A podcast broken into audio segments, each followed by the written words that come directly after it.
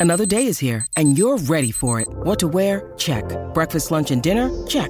Planning for what's next and how to save for it? That's where Bank of America can help.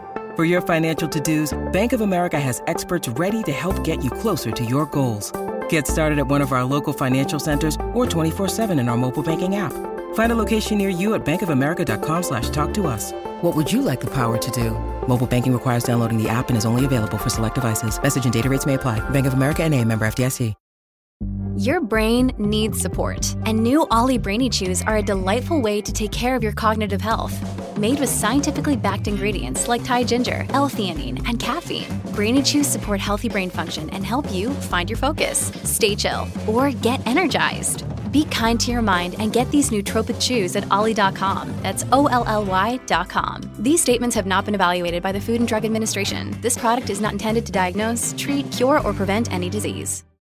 Hello, everybody. This is Marshall Poe. I'm the editor of the New Books Network. NBN listeners like to read books and buy them. So we thought we'd tell you that right now, our friends at Princeton University Press are having a remarkable site wide sale. You can get 50% off books, including ebooks and audiobooks, with the code 50, F I F T Y, at checkout until May 31. You can save some real money on Princeton University Press books. I encourage you to go there and check it out. Welcome to the New Books Network. Hello, everybody, and welcome to New Books in Folklore, which is one of the many podcast channels that you can find on the New Books Network. I'm Rachel Hopkin. I'm one of the hosts of the New Books in Folklore channel, and today my guest is William G. Pooley. Will, as I'm going to call him, is a folklore friendly historian based at the University of Bristol in the UK who'll be talking about his first book, Body and Tradition in 19th Century France, Félix Arnaudin and the Moorlands of Gascony, 1870 to 1914. Will Pooley, welcome to the New Books in Folklore podcast. Hi, thanks for having me. And did I say that title right, or at least the words in it that are foreign to me? Félix Arnaudin? Yeah, that's that's about right. Yeah. Okay, great. So I'm going to start before we get to the book by asking you to tell us a little bit about yourself and perhaps how you came to be interested in folklore. Yeah, that, I mean that's a really good question. Um, so I I started out um, being interested in history, um, and uh, well, actually, so I was kind of interested in those kinds of history um, of people who don't necessarily have access to writing, the kinds of people that it's harder to write history about um, in general. And it was actually your brother, Rachel, David Hopkin, who I think you've interviewed on this series before, and he was the one he was the one who introduced me to kind of folklore as a, as a topic that could be of interest from uh, from that point of view. So when I was a master's student um, a long time ago, it feels now, he he suggested to me that I do a project based on some folklore, and I, I did that for my master's. Um, and then on the back of that, I then ended up going to America to study folklore um, at Utah State for a year um, on the Fife Folklore Fellowship. And then I came back and I did a PhD with with David Hopkin on folklore and history. I love it. My brother is corrupting the historian, the world of historians, to, to to come to their senses and find folklore fascinating, which it sounds like you did.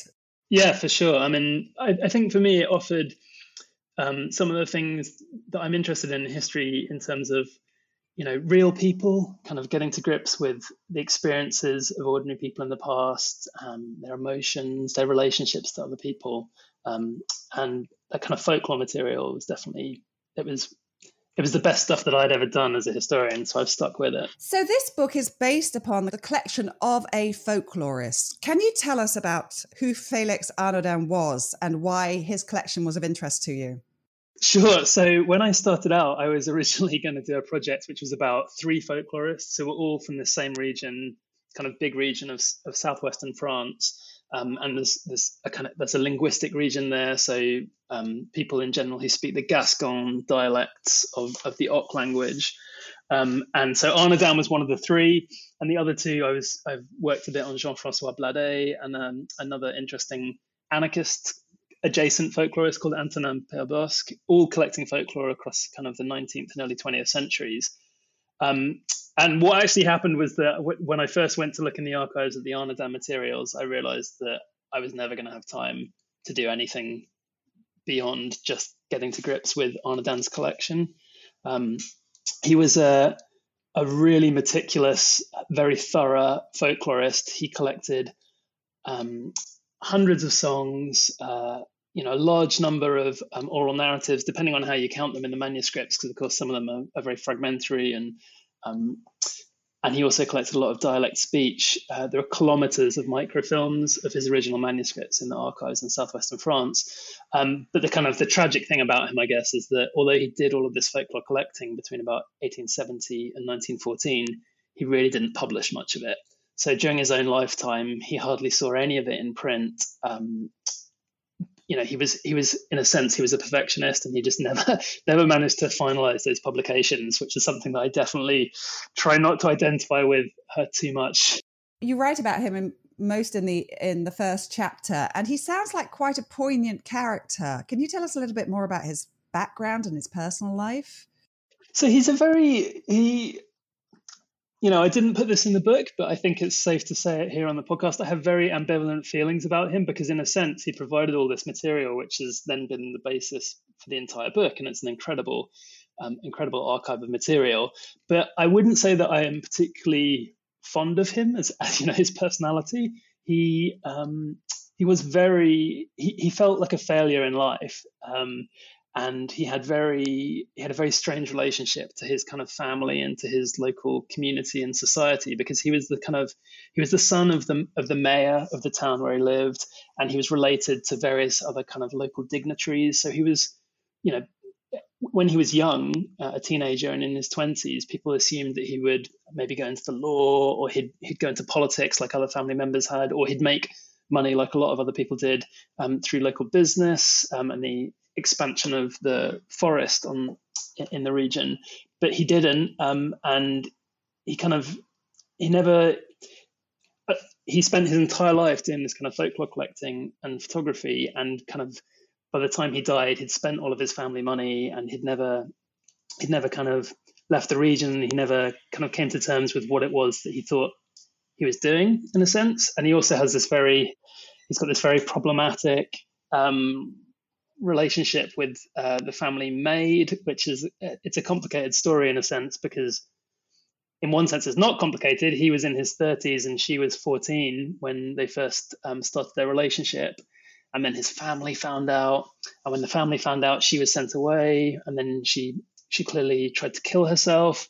And then at some point, his after his mother died, she came back to live with him, and they lived together until she died, um, kind of 20 or 30 years later so there's there's a lot going on, I think, with that particular relationship in particular, and, and in the in the materials that he left as well. It's clear that he had relationships with other women. Um, I don't. It's impossible to identify them because he anonymized them um, in the manuscripts. But there's definitely a lot of different things going on in his personality, and not all of it is very, yeah, very endearing, to be honest.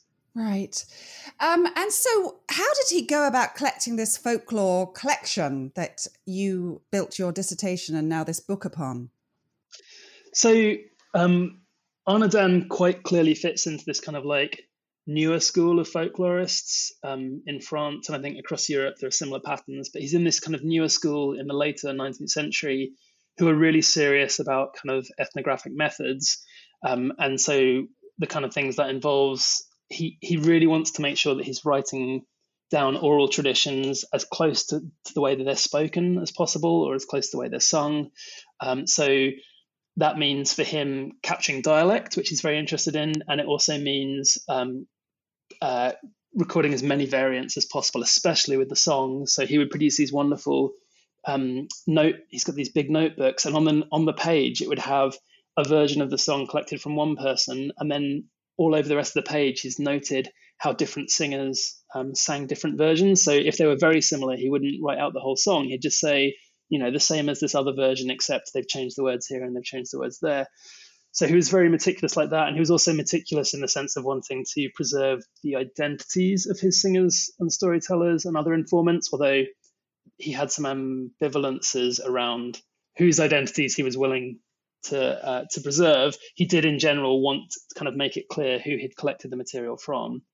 Um, so there, so, and then I think the other important thing to know about him is that he's he is a native um, speaker of the Gascon dialect that he collected uh, most of his material. Um, most of the folklore he collected was in this Gascon dialect. So he was a native speaker. He was a kind of native son, if you like, of the region, and he felt very fiercely um, defensive and proud of that local culture, and it was definitely a culture that he was himself um, an active participant in. You know, his family, although they were kind of a, a local dignitaries, they they'd risen quite quickly from the local artisan class, if you like, and he he didn't feel distant, I suppose, from a lot of the people that acted as informants, even if perhaps he was more distant than he was willing to recognise. Right. So this region of France, Gascony, is is a really important character in the book. Can you tell me about the region and why you found it so fascinating?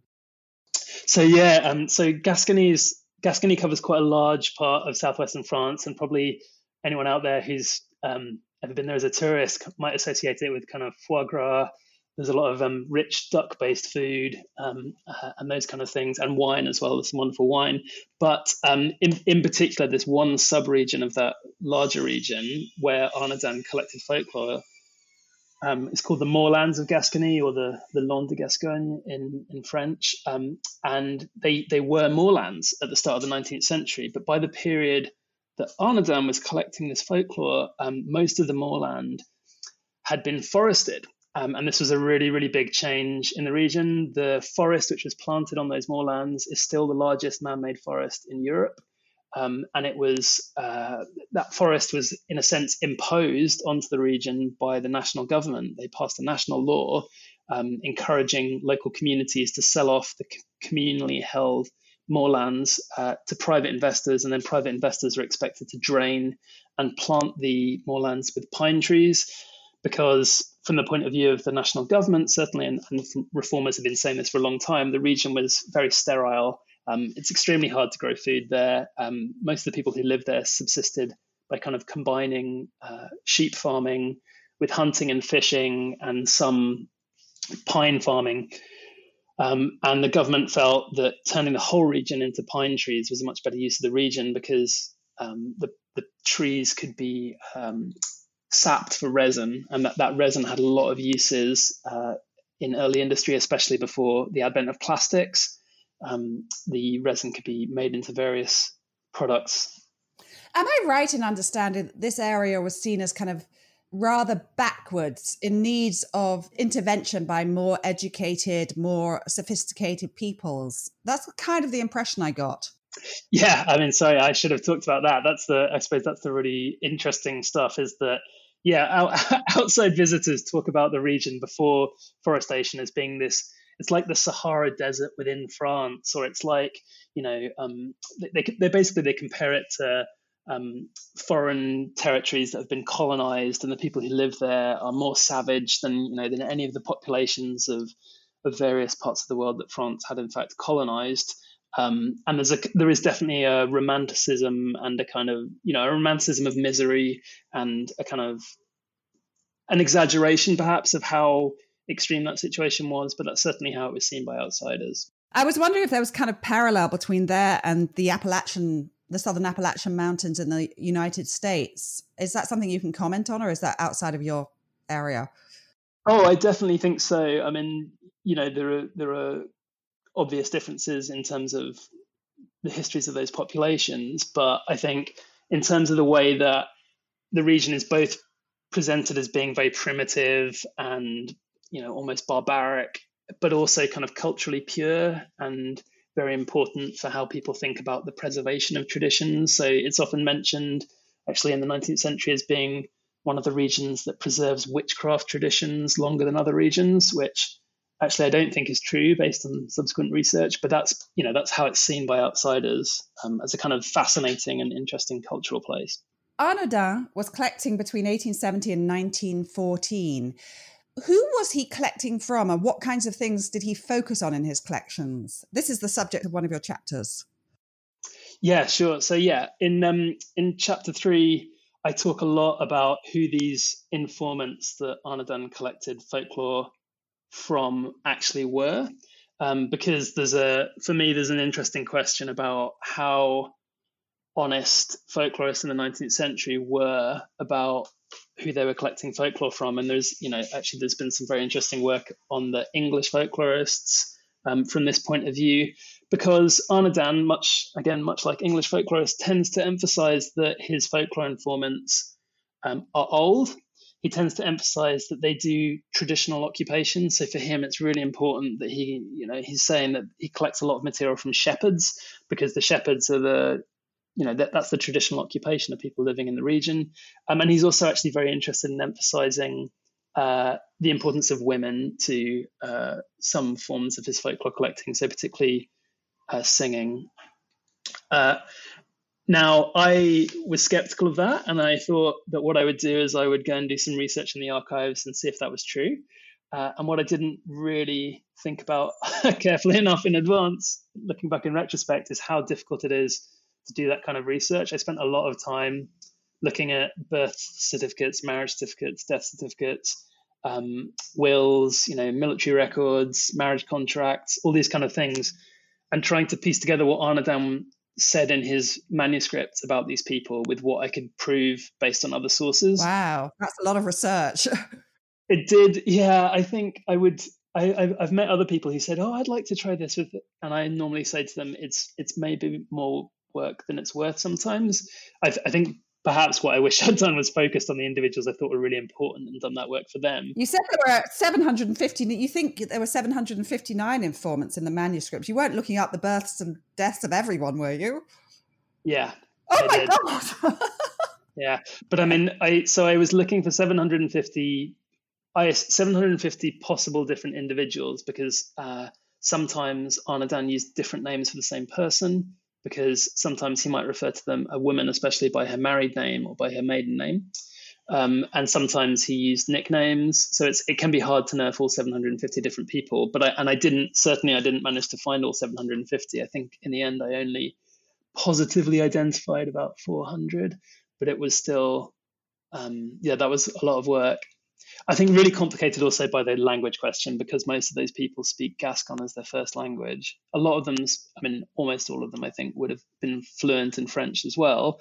But the fact that Gascon was the language of everyday life means that they don't use French names in everyday life. So they might be christened Jean Francois, but the when they get married, their name on the marriage certificate is down as Pierre because no one ever calls them Jean Francois because that's not a Gascon name. They've probably got a Gascon nickname or, or a Gascon alternative. Oh, so was part of this that you had to learn a new dialect as well? Yeah, I think so. Yes, I I I learned Gascon by reading Arnaudin's um, writings. So I didn't. It's not like I actually undertook proper language classes. Um, and the, but I mean, I think it probably wouldn't have helped me to do that anyway because he wrote a very idiosyncratic version of the language because he was the first person actually to try and write it, uh, to write that modern dialect of Gascon, I should say. There are obviously um, there are medieval um, writings in Gascon as well, and there are and there are modern Gascons now as well. But when he was doing this, he he tried to codify his local dialect, um, so it'd be very hard to read based on learning modern Gascon. How similar is it to uh, the French that you would learn in a British or an American classroom? It's it is similar. Um, you can certainly. I mean, I think the thing I would say is it's as similar to French as it is to Spanish and maybe Italian. You know, those those Romance languages, which are there's a lot of vocabulary overlap, and once you once you know the rules of kind of there are some very obvious rules. So like B's become V's, much like with Spanish.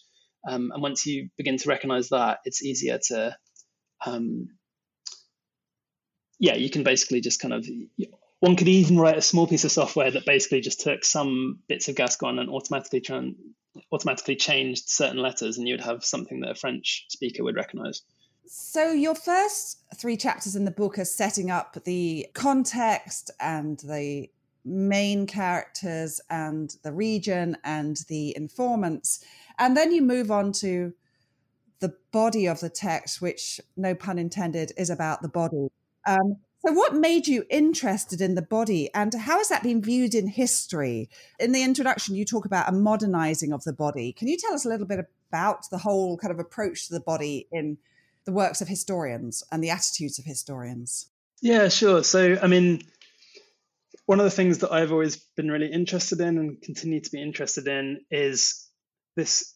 You know, I think there's this basic point which a lot of historians would would now agree with, which is that even the most fundamental um, elements of kind of like human experience um, are historically changeable. So I was really interested in the fact that where maybe 20, 30 years ago, historians who are writing about the body, um, they might write about how representations of the body have changed over time so that bodies are depicted in different ways, you know, through art or through literature or something like that. Um, but I'm much more interested in the idea that bodies might literally be different. So people might feel differently, they might hold their bodies differently, they might use them differently, um, and they might they might understand them in such fundamentally different ways that calling that a kind of representation is not doesn't really do justice to the kind of radical difference of of how they're experiencing their bodies. So that's so that's very much where I was coming from as a historian, and I think the book is is an attempt to to show some of that working, which is very you know it's very hard to do. You have to somehow balance between uh, telling the stories of individual people and explaining how they relate to their bodies, and then at the same time draw back, I think, to show what that's got to do with a general sense of, yeah, this process which you've referred to that, that some historians have talked about as the modernization of the body. The idea that over the last few hundred years or however many, however, you know, whatever chronology you want to choose, that the body has somehow become sealed in, that we've become a modern self that's divided from the cosmos that we um, you know that we think in these very Cartesian terms that separate out a mind from a body and maybe you know a soul from the mind from the body, um, which is a it's a narrative that I have to say that I'm skeptical of, um, and I think that one of the things that makes folklore so fascinating is that it's got this richness of material to suggest other stories, other narratives of how people's relationships to the body have changed.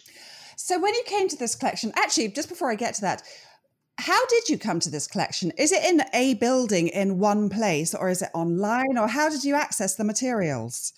Oh, that's so that's a good question. So the, the materials are actually available in several different forms. Um, before I started the PhD, um, just a few years before, they finished the complete works um, of Arnaudin's um, writings. But I think, you know, so the thing to say, so this complete works was based on his manuscripts and those manuscripts are all housed in the same archives, which are in Mont-de-Marsan in southwestern France. And that was actually, those manuscripts were, some of them were dispersed on his death. The stories that actually they were kind of, some of them were thrown away and they were rescued from the from the bin by by people who knew that their value. Um, but they were reassembled over the 20th century. And yeah, they're all held in Mont-de-Marsan. And then in the late 20th century and into the 21st century, there was this big project which brought together a whole team of scholars to edit those manuscripts and make them into an edited collection. But of course, they couldn't they couldn't include everything, and and in particular, you know, I think there's a reluctance to include stuff that was fragmentary. Um, so it was much easier to include the narratives that were whole narratives that Arnaudin had already written up, ready for publication, for instance.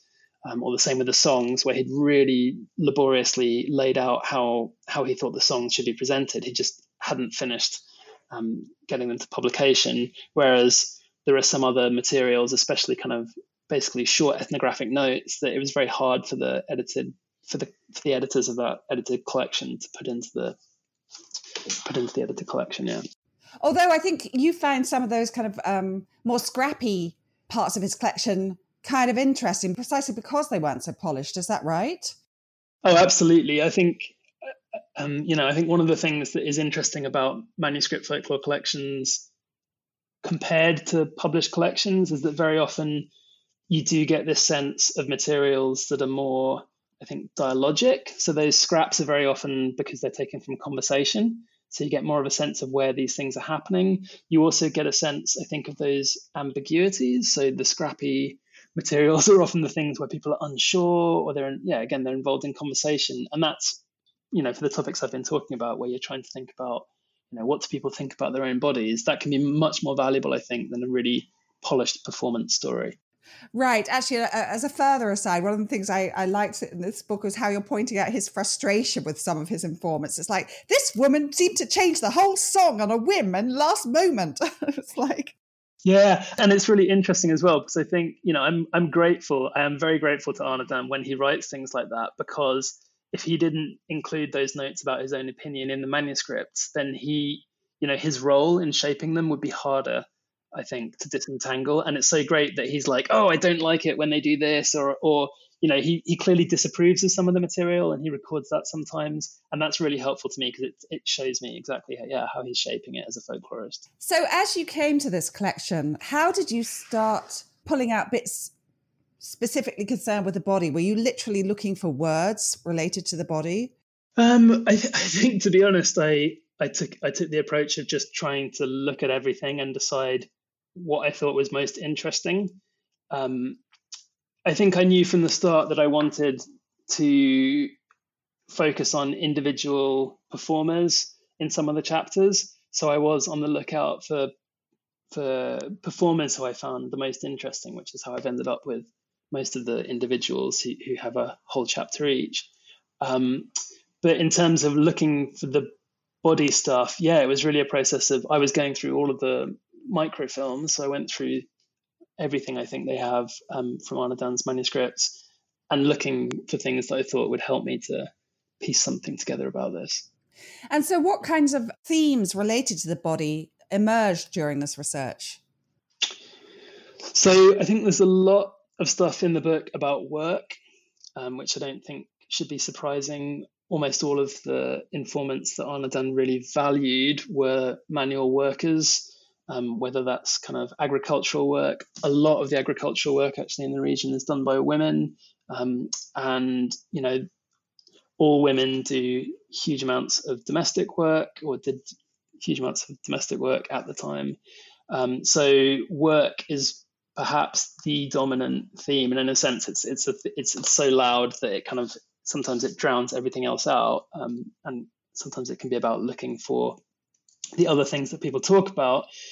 I think the other obvious theme, which I dwell a lot on in the book, is sexuality, um, and I, I there's a lot of material in the archive about how people talked about their sexual bodies and how they negotiated that. Um, and it's yeah, I think sometimes it's it's a lot more direct than people who are unfamiliar with manuscript folklore collections might assume for this period. Um, yeah, I was a bit surprised by it. We'll come to that in a little bit because you focus. but I like the way that you describe the approach to the body in this folklore. It's, you call it pointillist, I think, and it's sort of legs, feet, teeth, lips, eyes, and asses. yeah, yeah. And so yeah, so that's the other thing. And that I I wanted to give this picture of you know what what body do you get if you just look um, look for the words. What body parts do people focus on? And like you say, it's a very it's a strangely pointillist kind of body. It's also very focused on the lower half of the body, um, which I think is really interesting and important. You know, there's a lot of stuff about legs and a lot of stuff about buttocks, um, which I you know there's I think there's a lot to unpick there, which can be quite hard without being able to talk to these people directly. What do you mean when you're constantly talking about this? and some of it is just about how exhausted people are. But you also say that although there's little discussion of beauty, beauty of legs does come up. Yeah. So I think the focus on the legs is so extreme that even, you know, it's not just about work, it's legs seem to be the kind of most prized body part. I think there's really a sense that everyone feels their body is kind of pulled down to the ground by gravity. So I talk about this quite a lot. You know, it's stooped, um, it's it's bent over like a sickle. Um, yeah, exhausted from work, and that's actually you know there is a long um, prehistory, if you like, of that attitude to the body. There's some really nice work on from early modern historians on the fact that being being able to stand upright is really a kind of you know it's an elite privilege. And people who do a lot of manual labor they're constantly feeling like their gravity is their is, is, the main kind of dominating force in their life. That brings us nicely on to chapter five which is headed monstrous bodies. Tell us about this chapter which is centered on a werewolf legend by a woman called Mary Shumbuzats. i'm sure i haven't said that right so actually this is a good this is a really good example of what i was talking about in terms of it's very difficult to to identify for sure, for certain, who the individuals that Arnaudin collected materials from were. And I've said in the book that this, this story is told by Marichune Buzatz, and that's my that's my I think that's right. Uh, unfortunately, in the edited works, the kind of full edited works, they attribute the story to someone else because they they think that Marichune Buzatz is the same woman as another woman named Marianne de Mariolan. And having I think I've looked I spent a lot of time on this, and I'm pretty sure they're different people, and actually the differences in their lives are quite instructive. Um, so this is one of the chapters where I do focus on an individual, and there are other chapters where I tend to kind of more look at a broader picture of local culture. And in this chapter, I was particularly interested because Mary Shun is an unusual storyteller. It's um, the story she's telling. Um, she tells several stories about witchcraft, but she also tells several stories about werewolves, and that makes her quite unusual. Uh, there are not actually that many recorded werewolf stories from across the whole of France in this period, and there are very, very, very few which are kind of first-hand, you know, memorat or um, kind of second-hand uh, legend stories where you know friend of a friend style stories, which is what Mary Shun tells. She one of the stories she tells, and which I dwell on here, is actually a, a recollection from her childhood. Um, so that makes her, I think, a really interesting storyteller. But I wanted to kind of talk about her in the context of other werewolf stories. So I did. I tried to find all the werewolf stories I could from 19th century France and get a picture of like what werewolf stories in general are about. Um, and in the chapter, I talk about the fact that, um, in fact, you know, these stories aren't very violent. They're not at all like the kind of Hollywood image of um, werewolf legends. They're not necessarily even very scary. They're something closer to kind of disgust. They're they're unsettling stories and they very rarely feature wolves. So um, yeah, they're not wolves. Even when people, storytellers, I think Mary Shun, she uses the Gascon words, you know, loup-garou, basically werewolf, but she, they are not wolves. They're dogs. They're very clearly in the story people who people who turn into dogs. And in other regions, you know, you quite often get people people who turn into other domestic animals. So cats is very common as well, sheep, goats, pretty much any domestic animal. But they still they still use words like loup-garou. They use the words werewolf, or you know, there are lots of different dialect terms, which some of which don't use the word wolf, but they're clearly all referring to a similar phenomena, and it and it's not necessarily wolves. What conclusions did you come to based on Mary Shun's stories about wolves or dogs? So the kind of conclusion that I drove towards, based on my identification of who she is, so she's a woman who grows up in a fairly traditional, I should probably, you know, quote unquote traditional family um, in the region. So a large family living in one of these large houses where she would have shared the house with family members, extended family, and also um, perhaps other people who worked for the family and sharecroppers. Um, but she she makes the transition from that kind of in her youth to living she when she dies she's living on her own in a small house um, in the town and that's after all of these changes have happened to the landscape and one of the things that i'm interested in and i talk about in the chapter is that so she tells this story and you know the point of the story ostensibly is to say i had this incredible experience i saw a werewolf when i was a child um, but actually if you look at the details of what the story dwells on it dwells on her extended family it dwells on their household it dwells on the boundaries of that kind of community.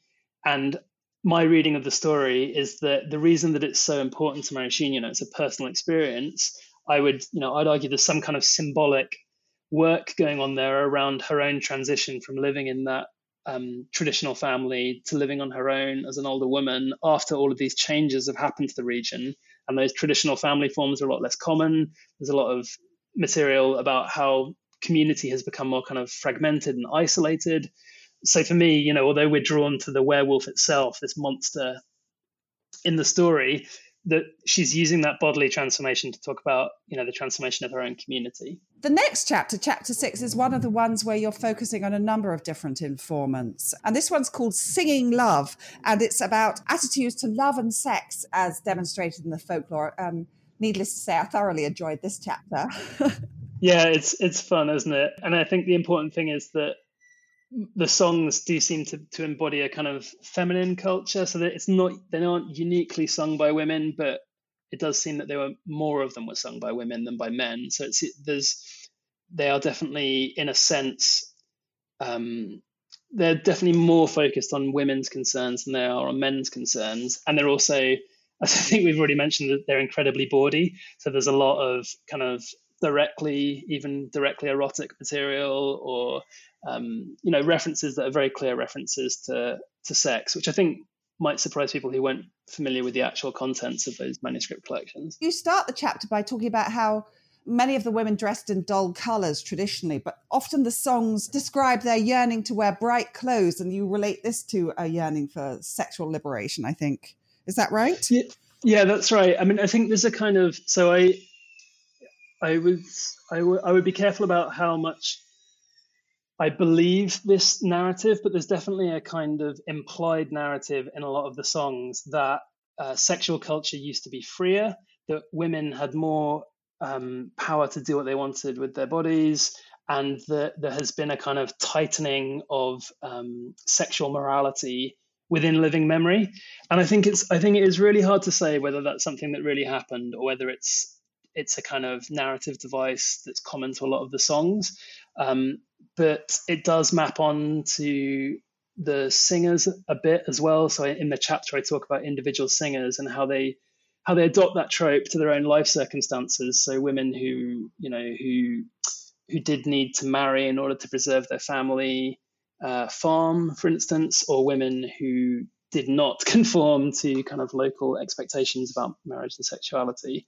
And it's definitely yeah, it's linked to the clothing. So there is there seems to be a general pattern actually towards wearing more sober clothing, so darker clothing, black clothing, and there is a lot of material in the songs about women desiring to wear, yeah, the color red in particular, which is seen as a color of, of youth and, and, and marriage.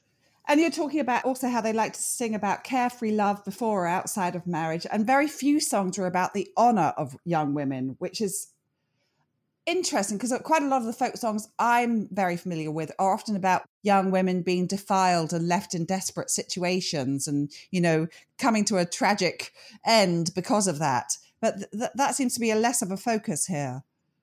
Yeah, I'd say it definitely is less of a focus. I mean, there are definitely examples, and particularly in the following chapter, I I talk about a bit about um, one of the women who had more of an interest in that kind of tradition.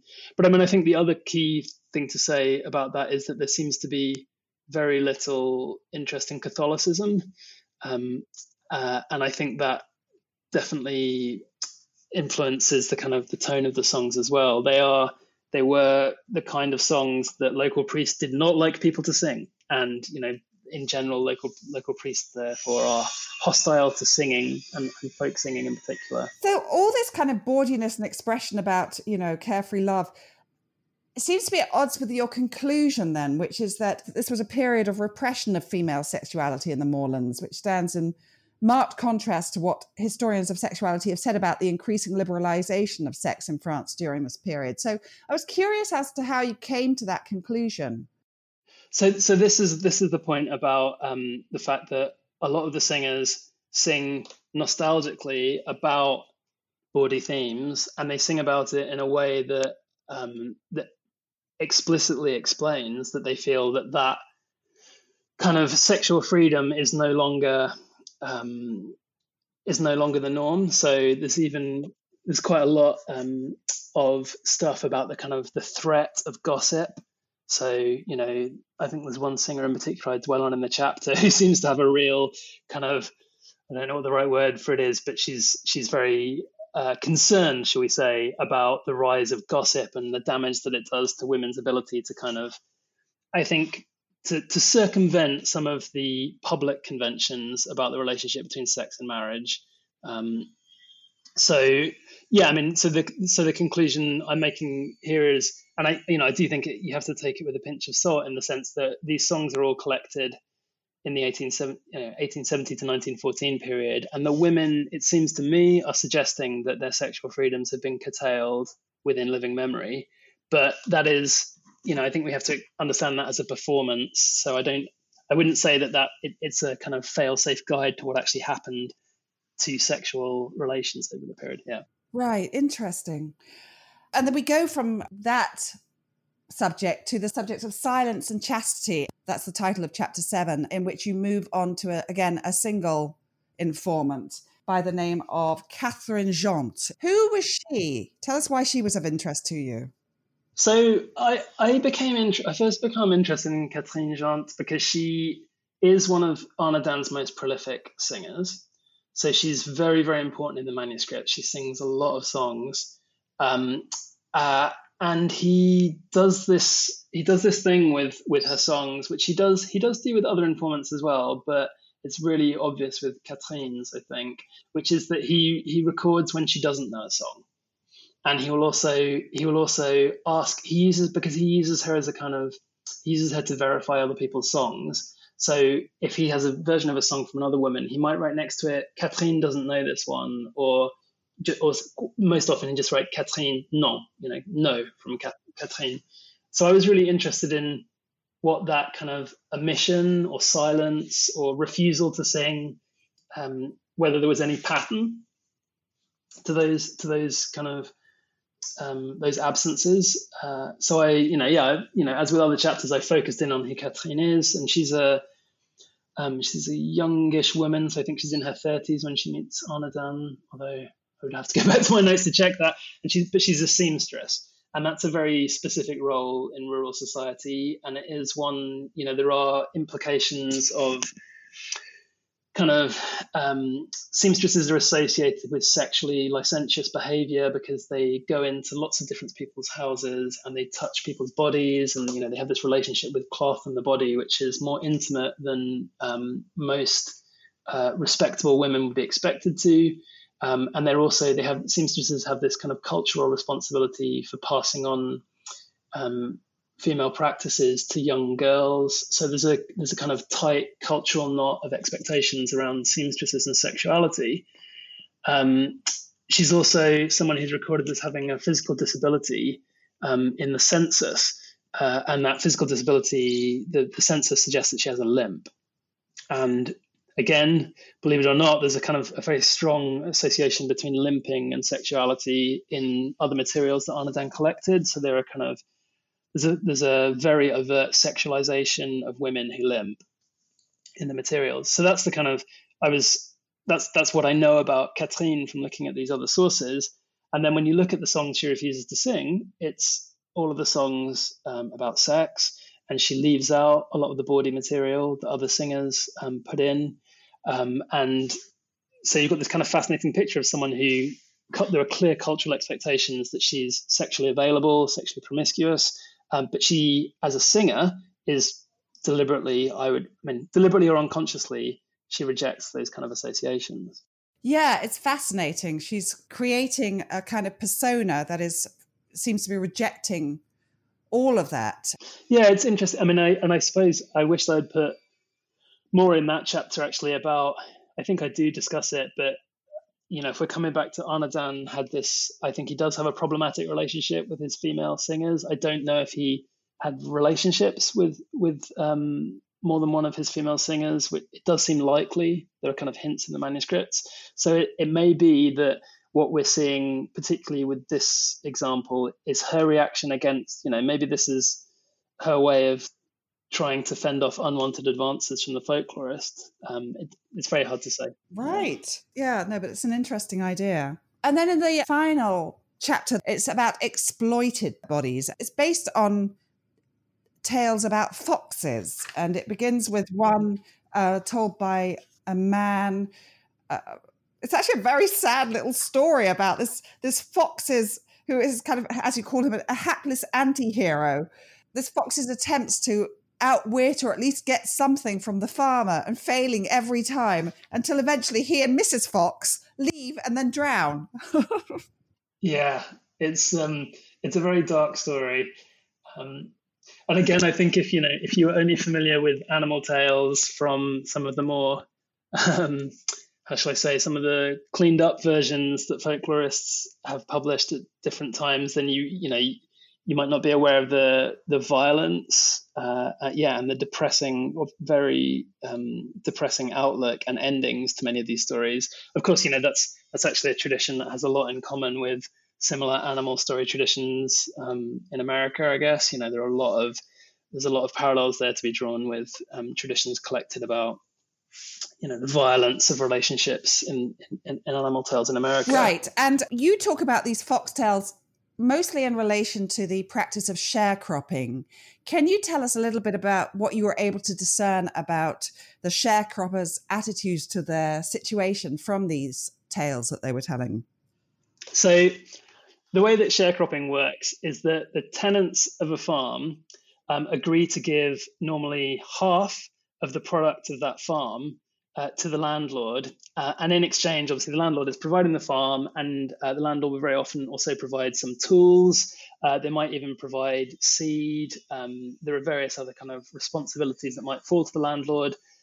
But it's a it's an extremely exploitative system, and it's got a reputation amongst um, agricultural theorists and historians. It's for basically being the system that you use when you want to exploit a working population um, as effectively as possible, and especially where agricultural conditions are very difficult. And that is the case um, in, in these moorlands of Gascony where Arnaudin was collecting folklore. Um, and so the consequences of, of, this kind of system are that everything about your family life, if you like, is wrapped up in a struggle to kind of um, to make it good to your landlord. So your whole family is going to have to pull together um, and in order to just provide the the the things that you need to provide the landlord. So it might might not just be half of your grain crop at the end of the year, but it might also be a few of your chickens every now and then. It might be a few sheep every now and then, and things like this. So it's a very it's clearly an emotionally very draining system for the people working in it, and physically draining as well. And and for me, that's the way to understand this story. The story is told by um, a man named Henri Vidal, and he's he grows up in a kind of traditional family. I think some of his family members are artisans, and some of them are listed as farmers or sharecroppers at various points, and that's his background. But by the time he dies, um, which I think he dies after, I can't remember if he dies after Arnaudin or, or around the same time, but by that point, he's actually become a clerk, um, and he's probably something closer to a friend of Arnaudin than to, you know, a straightforward folklore informant. So in the chapter, I suggest that he has kind of he's made this transition from being part of this exploited sharecropper class to being, you know, not well paid, but a bit more independent, better educated, and he's kind of escaped from that system. And so I the story I think is really interesting from that point of view because it really dwells on the violence and the and the problems of that sharecropping system. So in the story, the relationship between the fox and the farmer is very clearly similar to the relationship between a sharecropper and a landlord. So the the farmer in the story has control over the share over the fox's house. He offers him this this set where he and his wife can go and live, but it turns out that the, the set is useless and it's not fit for purpose for living in, and that's you know the kind of complaints you often get from sharecroppers. They're being provided with unsuitable accommodation, so they can't they can't do their work, so they've got nowhere to live. Um, and he he also they're fighting over food the whole time, which again that's um, key to the relationship between a sharecropper and a farmer. So I thought Henri was a really interesting case of like here's someone who is actually he's so angry about the system he he does something in his own life and he ends up not you know not working as a sharecropper anymore. And I think you have to set that kind of experience alongside other different experiences. So in the chapter I compare him to other people who Arnaudin collected a lot of material from who who remained sharecroppers for their whole lives and in fact were sharecroppers for the Arnaudin family. And so in that case, what you find you don't you don't see so much anger in the stories and you don't see you know you don't see that kind of you see the same extremely violent relationship between the different animals in the stories but those sharecroppers tend to tell stories about donkeys and these donkeys are extremely faithful and they'd never um, they'd never disobey their master. And you know even though they've been horribly abused don't worry they're still faithful. So i you know in the chapter i'm making a fairly clear point i think that is that's about people's individual life choices or what you know what they have to do to survive essentially. One of the things i should mention is that Arnaudin you point out is a photographer as well as a collector of narratives and songs. Can you tell us a little bit about the photographs that he took some of which actually feature in the book which is lovely Yes, I mean, I think to be honest, uh, there'll be a large number of people who acquire the book uh, purely on the basis of the photographs. There aren't that many of them, but um, it can be quite hard to get reproductions of Arnaudin photographs, um, in fact. But um, so, yeah, he's actually, in a sense, he's one of the earlier. I mean, I don't want to say earliest. I'm, I'm not hugely well informed about it, but he's a very early ethnographic photographer. Um, you know, he starts taking photographs of local people and um, in particular costume. You know, he's very interested in clothing in the 1870s. Uh, and uh, over his life, he does take hundreds of hu- these huge glass plate photographs, which are still in the museum in Bordeaux. And so the photographs, yeah, they are focused. He does a lot of he does a lot of portraits of local people in traditional costume, but he also does a huge number of photos of the landscape. Um, and that those photos of the landscape are really for him about kind of reclaiming a vision of the landscape before forestation. So again, in the same way as perhaps a lot of his folklore collecting was about reconstructing a, a culture that he thought had been destroyed by forestation, he uses the phot- photography to recreate this landscape that he feels is destroyed by forestation. But they're you know they're absolutely beautiful photographs. I'm, I'm sure you'll agree. I mean that they they look even better when they're huge. I've I've seen in a few restaurants in the region there they have reproduction large reproductions of Arnaudin photographs. And they're very panoramic. You know, he was fascinated by the horizon. Yeah, they seem to also just be technically very good. I mean, they could have been taken much more recently than when he was working. Yeah, he but he so he uses some interesting techniques actually. He uh, he had he spent most of his money on photographic equipment. That's how he that's really how he squanders the, family money. Yeah, and um, and he he used some interesting techniques, including so there's a really good photo um, of a veillée, you know, a spinning bee, where people are meant to be singing and telling stories, and he's got these women with their spindles, and it's a wonderful photo. But of course, he didn't have um, a flash or any way of taking photos indoors. So, looking through the notes, and some of the local photo- photographic historians worked this out, he arranged with these women to go to this abandoned building in the middle of the moorland, which had no roof. So he could take the photos during the day, and there was loads of light coming down. The one on the cover is extraordinary as well. The one on the cover of your book, it is um, Lou Jean, and it shows a man on some stilts with a very long stick, and he seems to be wearing some kind of I don't know. Tell me about this photograph. Yeah, so um, this is a these are the really iconic, um, famous Arnaudin photographs. I mean, I say famous; they're very famous um, in southwestern France, in particular. If you go, they're on the road signs. You know, they're the kind of they represent um, the region. So in, in, they're such the epitome of the kind of visual culture of the region, because in that period in the 19th century, when um, sheep farming was still an important part of the local economy, the shepherds used stilts. Um, now, it, and you know they look incredibly striking. They they stand on the stilts, uh, and apparently they can move very quickly. They could outrun um, early bicycles. There was a famous bicycle race between shepherds on stilts and bicycles in Paris, I think in the 1890s.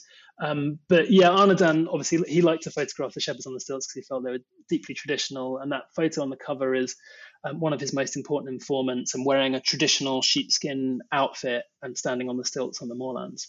Yeah, it's a very striking image.